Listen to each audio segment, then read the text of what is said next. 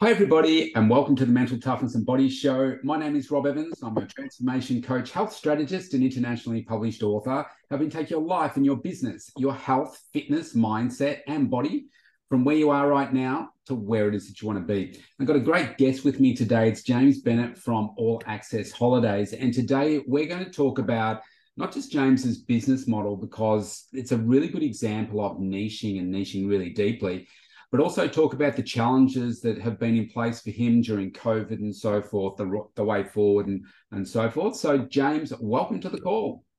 G'day, Rob. Thanks for having me, mate. No problem. So, James, maybe to give the audience a bit of an idea of what it is that you do, maybe first of all, talk about that, and then I want to get you to explain, you know, why you've chosen that particular niche. So tell us about what you do. Thanks, Rob. So back in about 2017, I started a company called All Access Holidays. And All Access Holidays was created in order to provide and offer supported holidays for people with disabilities. So to give you an example, we will run a holiday of maybe 4 to 12 people, and we'll take them to a select destination around Australia. We can also do abroad as well. And what All Access Holidays does is it provides everything from the accommodation, the transportation, the activities, the food and drink, the whole shebang. We pick up at the door, we drop off at the door, and we also ensure that the holidays for someone with a disability can be as seamless as possible. That's our group holidays. We also do one-to-one holidays. Now, these are more tailored programs. So, you know, there's sometimes people who have a disability. It may be fairly mild, and they don't really feel that they fit in with a group as such. They may have something on their bucket list that they want to do. So what they'll do is they'll contact us and they'll say, hey, look, we want to put together a holiday to, for example, Spain or Japan or the UK or somewhere around Australia. And when we're on this holiday, we would like to, you know, do certain things. So, for example, we took a gentleman to Japan a few years ago. On his bucket list was, I think it was Disneyland in Tokyo. He wanted to see Osaka Castle, and he wanted to ride on the Shinkansen, which is the bullet trains. So we put that all together as an itinerary. We ensured that he had a carer that went with him, that was able to work with him to facilitate that trip, and all the rest of it. And then a more recent thing that we've added to our program is that we've bought a respite centre down on Phillip Island. Phillip Island is an island in Victoria, and which is in Australia. And so what we do there is this house is fully accessible. So it's got ramps, it's got hospital beds, it's got hoists, it's got roll-in bathrooms.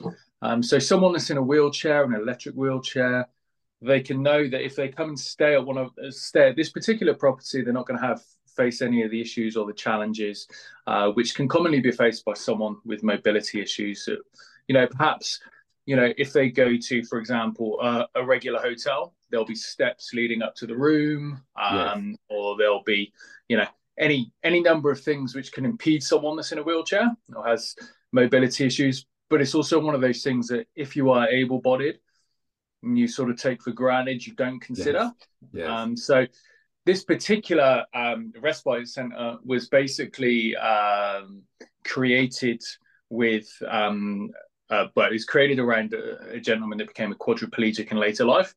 So it's completely tailored. It's absolutely perfect. So they're sort of the three strands of what we do.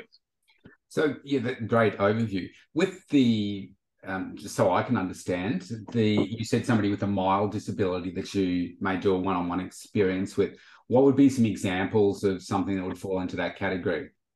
So obviously not necessarily physical, it may be an intellectual. Yeah, look, I suppose when I say mild disability, it's not exactly subjective, but it really depends on the person. So to give you an example, you know, we took a gentleman away to Adelaide. He really wanted to see the churches and stuff like that. Now, he works independently, but there's no way he could ever get on a plane, or there's no way that he could do more anxiety. No, that was probably more intellectual. I mean, he's able to carry a complete conversation with you. Really, really good guy, but he wouldn't be able to, you know, sort of traverse all of the, get everything to the airport and the plane and commuting and all that. Catching a bus is beyond him. Handling money. You know, another example is of. I think I mentioned the bloke we took to Japan. Yeah. You know, he was in the latter stages of Huntington's disease, probably not much longer to live. So he didn't have an intellectual disability as such, but he definitely needed a lot of help to get around. Yeah, so when I say a mild intellectual disability, it really sort of... Yeah, it's not something that pinpoint exactly. Sure. Yeah. So, look, I think what you do is it's an amazing service. And I think you've got a great website. It's Australian All Access Holidays, isn't it? So it's it's www.allaccessholidays.com. Yeah. Right. I think when I think about what you do there, I can't think of anyone else that does what you do. So I suppose a couple of questions coming at that from a business perspective.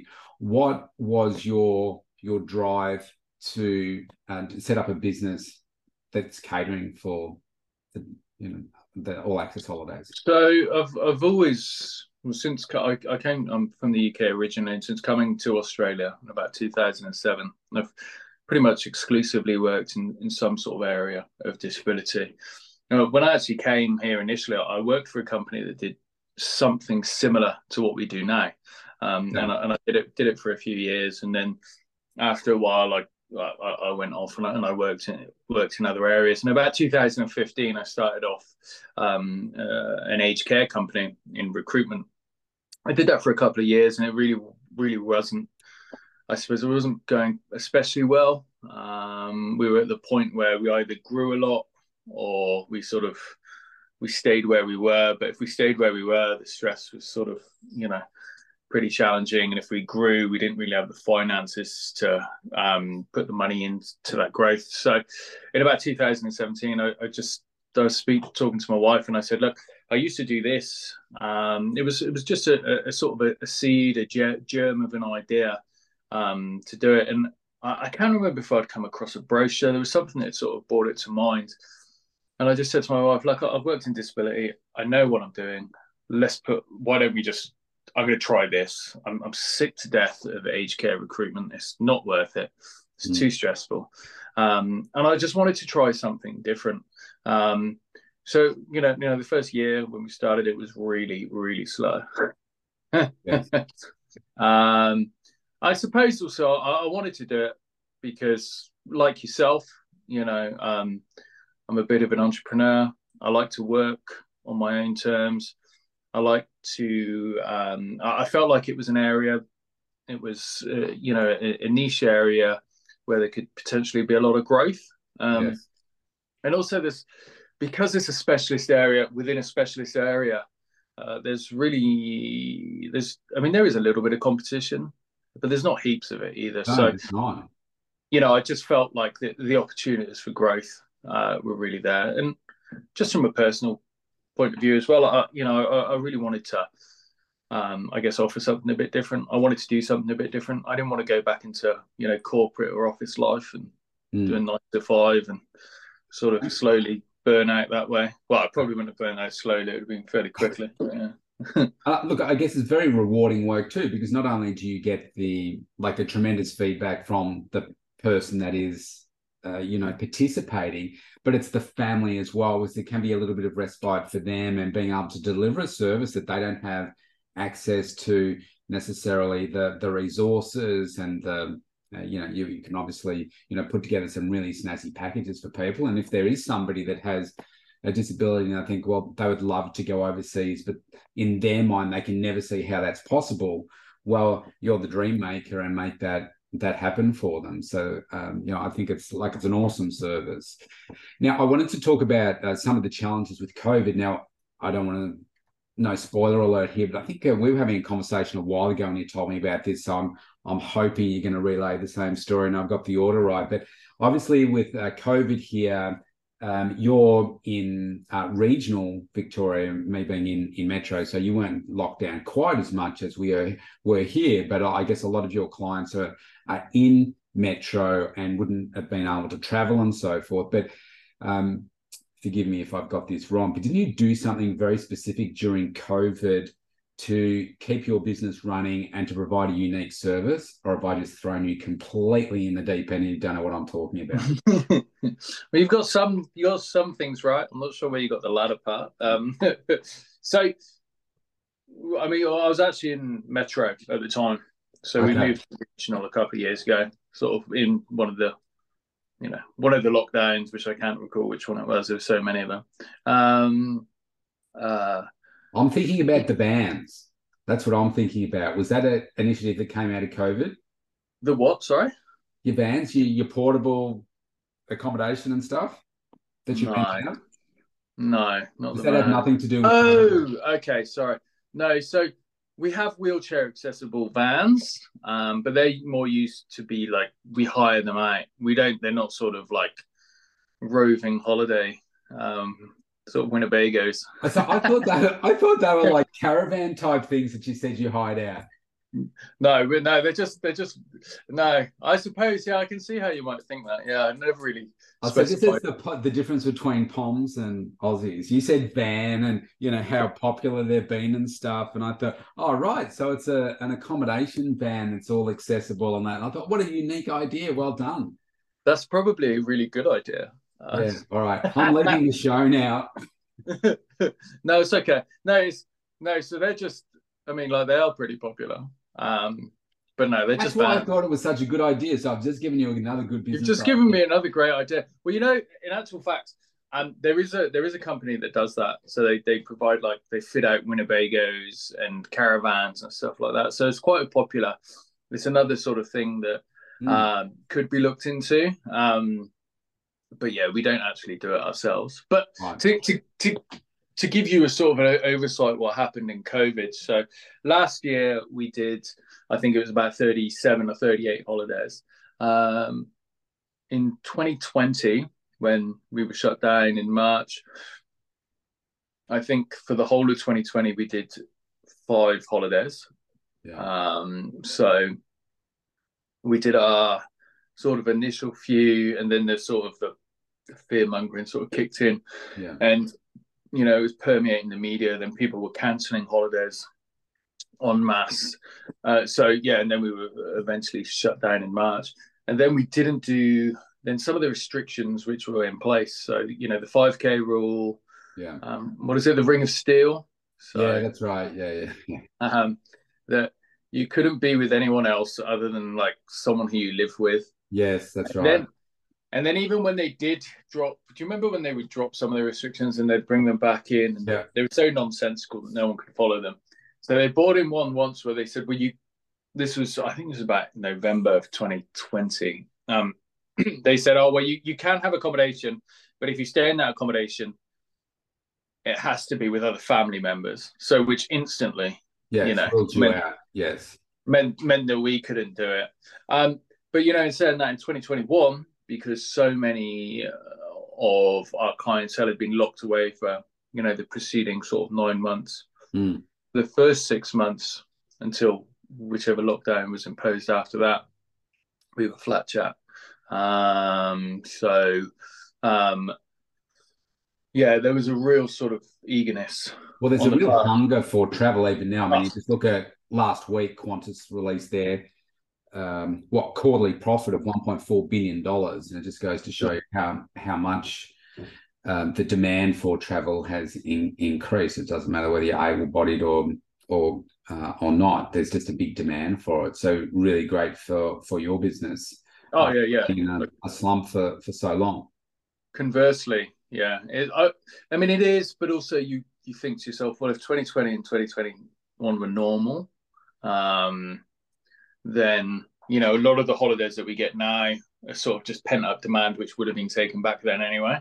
Yeah. So it's one of those things where it's a bit difficult to judge. But yeah, I mean, it was certainly a very challenging time, as you can imagine. I mean, you would have known as a personal trainer. I mean, that's right. Well, a little bit different for me because I mean, apart from you zooming with a back screen of you being in Paris or something and talking about Paris, you can't take anyone anywhere. I can still give people an experience, you know, in health and wellness and like the mental side of things, coaching. Sure, sure. Yeah. Yeah, well, yeah, that certainly wasn't open to us, unfortunately. So what's next for you in terms of the business, apart from now getting these caravans and Winnebagos that are accessible to wheelchairs and so forth? What's next in terms of growing your business? Yeah, well, maybe, yeah, the Winnebagos is a great idea. So I guess for us, it's just a question of continuing to grow. You know, we've been pretty busy this year. I can't remember how many holidays we've done. We've done a lot, but certainly over the next few months, it's just a question of continuing to consolidate what we've done with the business already. We're looking at bringing in some new people in terms of like the management, so maybe a sales manager so they can get out and tell our story a bit more in terms of, you know, what it is we do and what it is we offer. Because a lot of what we do, and a lot of what we offer, even within the disability support industry, people don't know about it. So it's kind of like an education process in some respects. Yes. It's just letting people know that we're here, number yes. one. There's a lot of people who go, oh, what? You know, I had no idea that someone with a disability could go on holiday. And this can be someone that's, you know, works within the disability sector.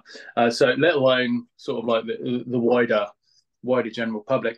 And I guess, you know, we want to continue to, I suppose, I really want to continue to professionalize the service a bit more, you know, make it a bit more, I guess, probably a bit more efficient. And also, hopefully in the next few years, we're going to be buying up some more accessible property. So we're going to be looking at the Gold Coast at the moment. So we want to get something which is entirely accessible for someone in a wheelchair. The Gold Coast is a hugely popular destination. Yes, and then look at other places around Australia that we could look at investing in. So we're going to continue with the travel and then also definitely explore some more stuff with like the property, I guess the property side, specializing in, you know, accessible accommodation. You know, I'm not interested in just buying investment properties that aren't, you know, accessible. The market out there for people with mobility and so mobility issues and people in wheelchairs is huge. It's just absolutely, it's such an untapped market. Yeah. And, you know, to give you an example, our house that we've got on Phillip Island, our respite centre, is 4-bedroom house, you know, it's got rolling bathrooms, it's entirely accessible. Phillip Island's got a, I think it's a population of about 12,000 roughly. But in summer, as you probably know, I mean, you know, that's, yeah, it just, you know, it gets into like the hundreds of thousands with the GP and stuff like that. You know, there's probably about 4 places on the whole of Phillip Island that wow. can offer something similar to what we do. And they don't offer as well as what we do. They don't have the facilities and the accessibility that we do. You know, especially some of the hotels, they'll say they're accessible, but they're really not. So it's about providing that type of services in those areas where people, you know, in wheelchairs want to go. And, you know, the thing is this, you know, we do it, obviously, we offer the service because, you know, we want to provide it, but also it's a great business decision, you know, because, you know, I mean, as you know, like property in Australia, like heaps of people have got investment properties. But, you know, with us, it's like offering it with a bit of a difference. I mean, people, you know, who aren't in wheelchairs can stay. Well, they don't tend to, but you know, it is open to them if they wanted to, but we don't tend to yes. get any bookings. Specifically designed for all access. Absolutely, and you know, and that's you know, yeah, the clue's in the name. It's an all access thing, and you know, it's being able to offer that to people that require it. So, yeah, like I said, it's just continuing to grow. It's continuing to go forward. You know, maybe offering new services, and you know, as you know. You know, when you're running a business, you'll do something and then you'll see something that's coming up here and you go, oh, you know, well, why don't we try this? Why don't we offer this? So it's quite an organic process as well. And yeah, just keep going with the clients we've got, keep getting new clients and then, yeah, keep offering holidays, I guess. Yeah, nice. I wanted to talk about relationships because you are in the relationship business in terms of the relationships that you need to build with your clients. And I'm sure they come back over and over again because of the experience and the relationship that you've built with them. You and I have met through a local networking group and so forth. But I just wanted to get your perspective in a unique business, running a successful business, the importance that you place on building relationships and I guess how you go about it. So, like any other business, relationships are pretty much fundamental to everything that you do. But not everyone focuses on it though. Particularly, like if I look at trades at the moment, for instance, the trades are just so under the palm. We've had all the floods and the storm damage and whatever over the years. It's like they don't care. It's like they'll charge you whatever. They can be slack, they can be dirty, they can be whatever. They don't care because I've got another job just coming around the corner, so it doesn't matter. Sure. I mean, unfortunately, we're not in the position of what the trades can offer, and I know from personal experience, some of what the trades offer, well, some of them are just, they don't turn up on time. They don't, they don't tell you they're not going to turn up, they expect you to stay in the house all day waiting for them in case they do decide to turn up. That's right. Yeah. It's really frustrating. With what we do, say for example, you're, an elderly parent, you're, I don't know, 70 years old, you've got a child that's 40 years old, they've got Down syndrome, they've never been on holiday their entire life without you by their side. There's a lot of anxiety on the parent's side, it's probably a fair amount on the child's side. The parent's getting older, they realise they can't do this forever. The relationship that we create with that parent and with that child is fundamental because, they've really got to trust what we do, and we do it well, and that we're going to look after, their child. It's like anything. So, building those type of relationships with the parents is really important. Building that trust, because I often say that, we're in the travel business and we provide supported holidays, but really what we do, we're in the trust business. I feel. That's right. So how do you build that? How do you build that trust with the parent? Look, I think it's, like any type of good business practice, it is delivering on what you say you're going to deliver. Mm-hmm. If you make mistakes, owning up to it.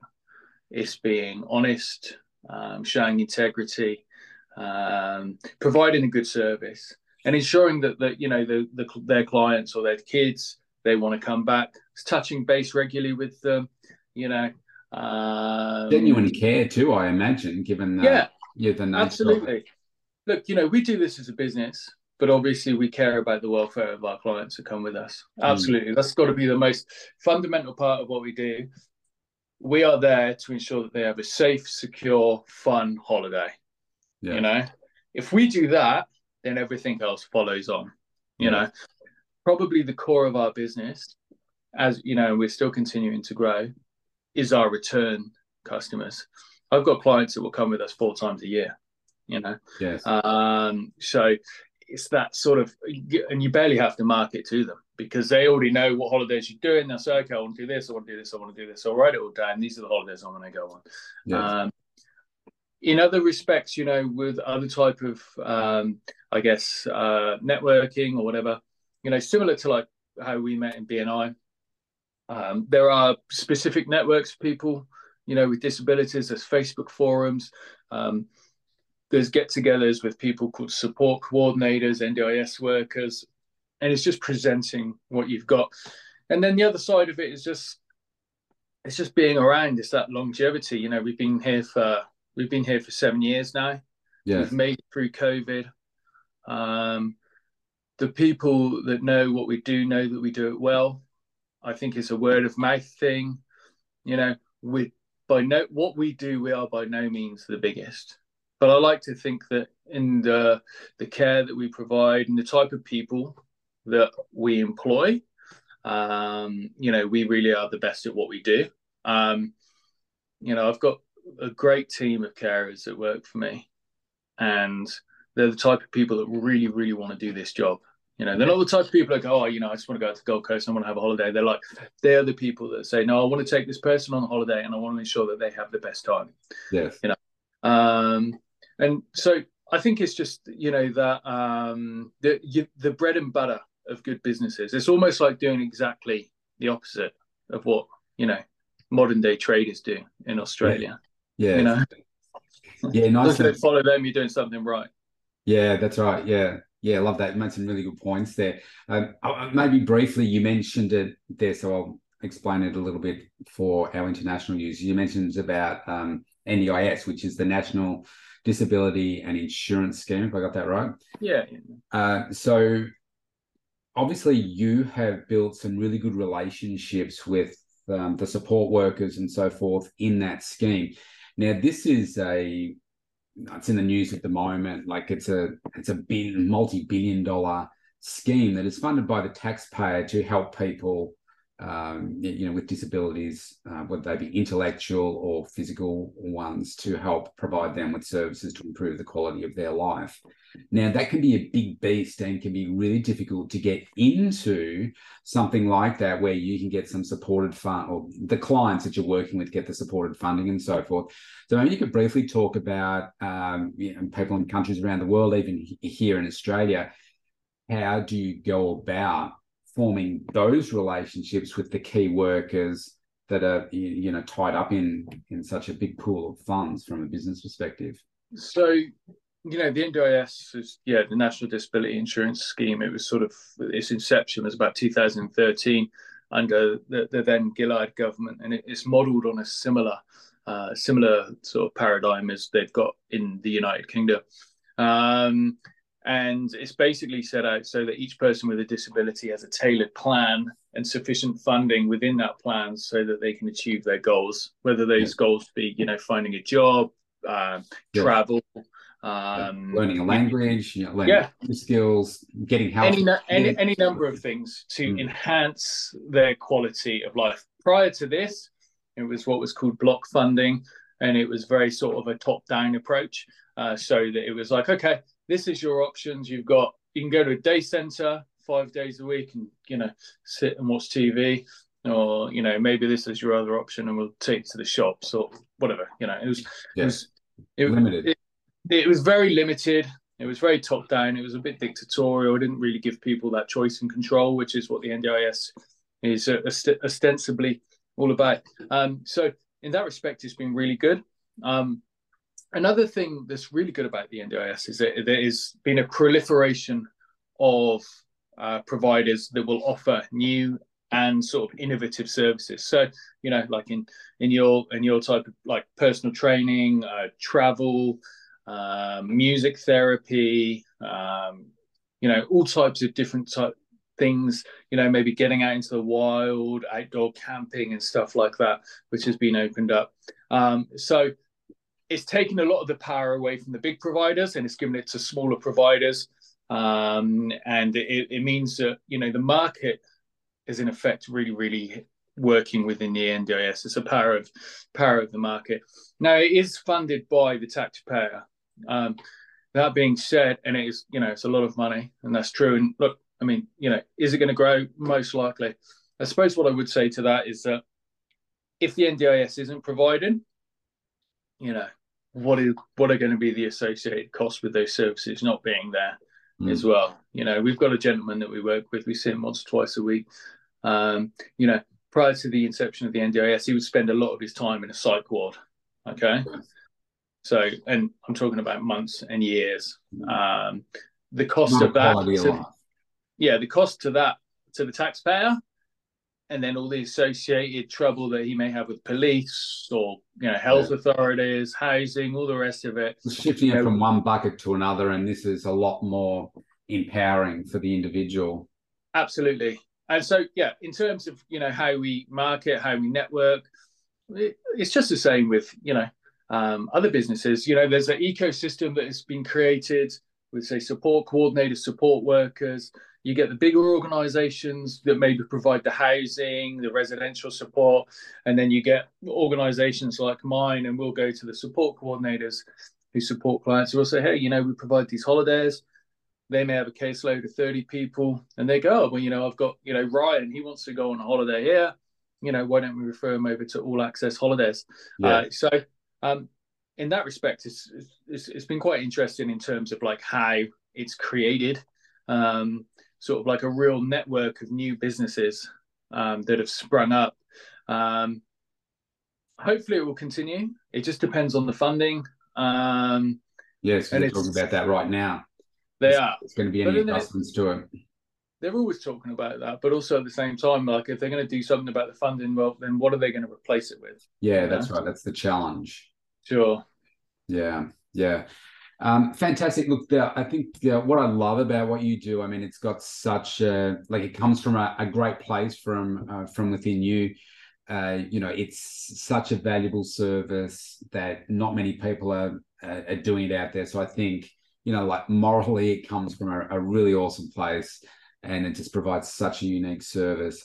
I think from a business perspective, I think it's a really smart decision. You've been in it for like 7 years now, gone through the rough times, learning a lot along the way, expanding the business, learning who the people are to, you know, to be networking with and growing it. And I think that's really cool because I don't see a lot of competitors coming into the space. You say you're not the biggest, just like I'm not the biggest, but it's about providing a gold standard in the service that you provide, and people just love, you know, love what it is that you do. I suppose my final question would be around, you know, what in terms of we were talking before about what's next. Is this business the sort of thing that you could get to a stage where, whether you say franchise it or not franchise it, but say take the model internationally, so that then let's say the US, because that's probably the next logical one, to have people, you know, coming to Australia from the US, doing lots of experiences within the US. Is it that same sort of model that is easily adaptable to any country? Look, I think it obviously it depends on the country. Somewhere like the US, yes, the UK. I guess, you know, for us, it would be more sort of the Anglosphere countries because of the language. And it depends on the type of models that they have there within the support sector. So like the NDIS equivalent and so forth? Sure. And I don't, you know, somewhere like the States, you know, I mean, there's 50 states. I don't know what models they have. So, yes. But I think it could definitely be scalable. There's no reason why it couldn't be. Do you have an appetite to do that? Or do you think you'd rather stay? So I think at the moment, what we want to do is, you know, we offer, you know, we offer, I don't know, maybe 50 odd holidays a year within Australia and a couple abroad. So I want to be able to fill all those holidays first before we start looking at going international. Somewhere like maybe, yeah, New Zealand or the States or something like that, or, you know, even the UK could be doable. Also, you know, we have helped international travellers when they've come to Australia. So, you know, we've helped out people from India that have come, from Taiwan. They're looking for accessible accommodation. They're looking for, you know, perhaps a bit of support.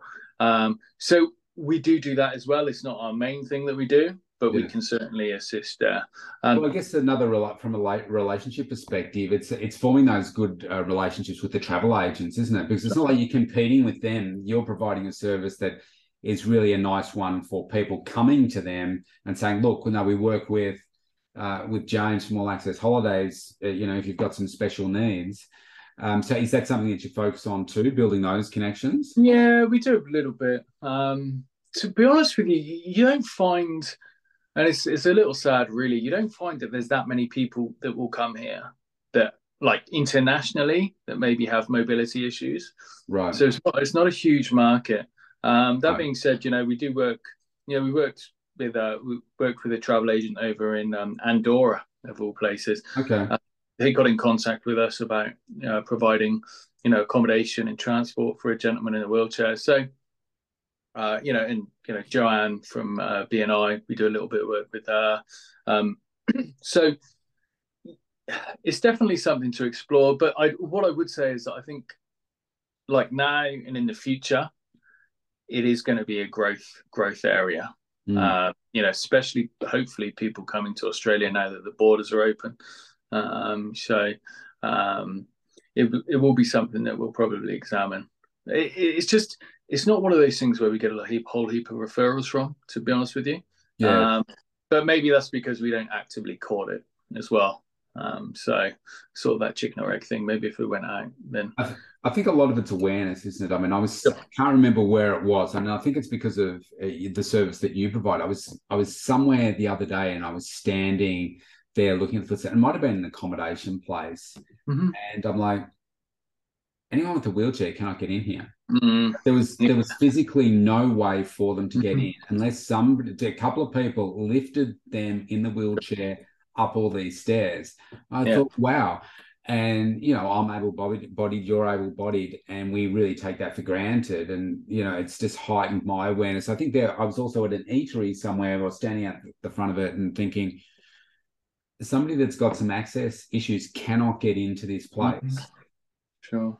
And how many people inside there recognise the fact that you can't get in here? And so I know that there are some countries. I spent a bit of time in the US, and there's so many places over there. Somebody that has access issues cannot get into these places, and some of them are big places. Yep. Like even obviously Disneyland's got some big open spaces and so forth, but I'm sure there are some issues there as well where they can't. You know, they can't accommodate everybody's needs because there's steps and corridors are too narrow and that kind of stuff. So I think there is certainly a global education that needs to take place. Absolutely. Like we were in a couple of weeks ago, we were in Tasmania, we were at the top of Mount Wellington. And I don't know if you've been to the top of Mount Wellington. I haven't. They've got these beautiful views but they've got steps, bang, bang, bang, bang, bang, bang, bang, bang, bang, bang, bang. They go all the way down. So we had, I think we had like 4 guys on the holiday. 3 of our guys had had mobility issues. They walked with walkers. There was no way they were ever going to get down there. And you know, that's, you know, I always say it's not just good from a moral and ethical standpoint to provide access. It's actually really good for business as well. Yeah. You know, because you get so many more people that would go to that place. And, you know, like you probably noticed that because, you know, our relationship together and us talking together. But imagine being someone that's in a wheelchair or someone with a walker. And that would be your daily lived experience every time they go out to a restaurant. Does it have access? Is there going to be a restaurant?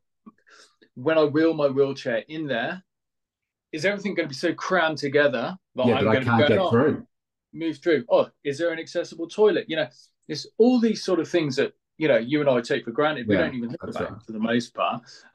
But they're the type of things that, you know, when we do our holidays, that we're there to try and take that anxiety out, because you'll find that, you know, a lot of people just, they don't even want to start because they don't know. It's too hard. Sure.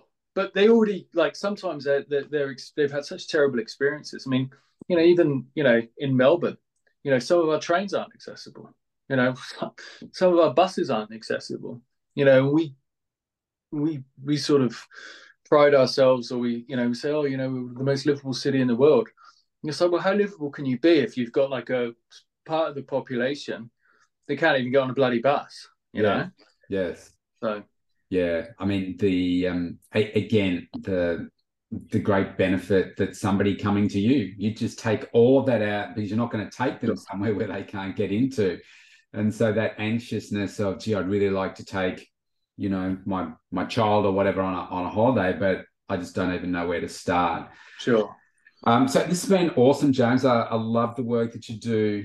And, you know, if I'm ever walking down a dark alley in Melbourne, I want you by my side, because you're, well, let's just touch on that really briefly, because I'm a very big person in terms of making sure that people are living their best life, and the importance of health and wellness as not just for the physical you, but the mindset as well. So I know that you're into the martial arts and so forth. So just maybe for the benefit of everybody that doesn't believe me, what do you think your martial arts and your focus in that space and health and wellness does for you in helping you perform better in business?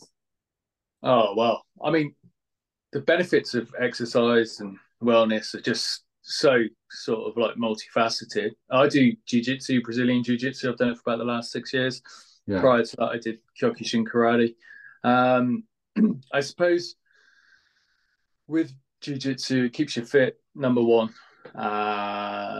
You know, it's probably going to be one of the hardest things that you're ever going to do. When you've got some guy trying to choke you out, most other things sort of don't seem that important. Significance, yes. It gives you, I find that, you know, and you'd find this too, you know, for me, my martial arts, and weightlifting and stuff like that, it's kind of like my medication.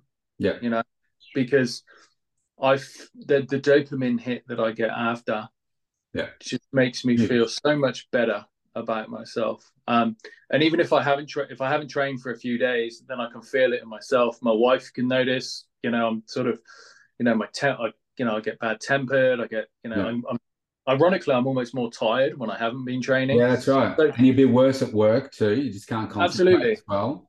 So the benefits of it are just, you know, I feel more energized. I feel more motivated. I feel like I'm constantly trying to achieve something. You know, I'm getting older. I'm, you know, I'm 42 now. I'm training with a load of guys that are sort of in their 20s and their 30s, and I can still keep up. That makes me feel good. And it's a lifelong learning process. It's a lifelong thing where, you know, just because I'm, you know, getting a little older, it doesn't mean I'm going to stop. It just means I'm going to continue going. Yeah. And I also think if, you know, if I didn't do my martial arts, if I didn't lift my weights, if I didn't do anything like that, I'd be an absolute mess. You know, I'd probably be coming on one of my holidays and not running them. Yeah, nice work.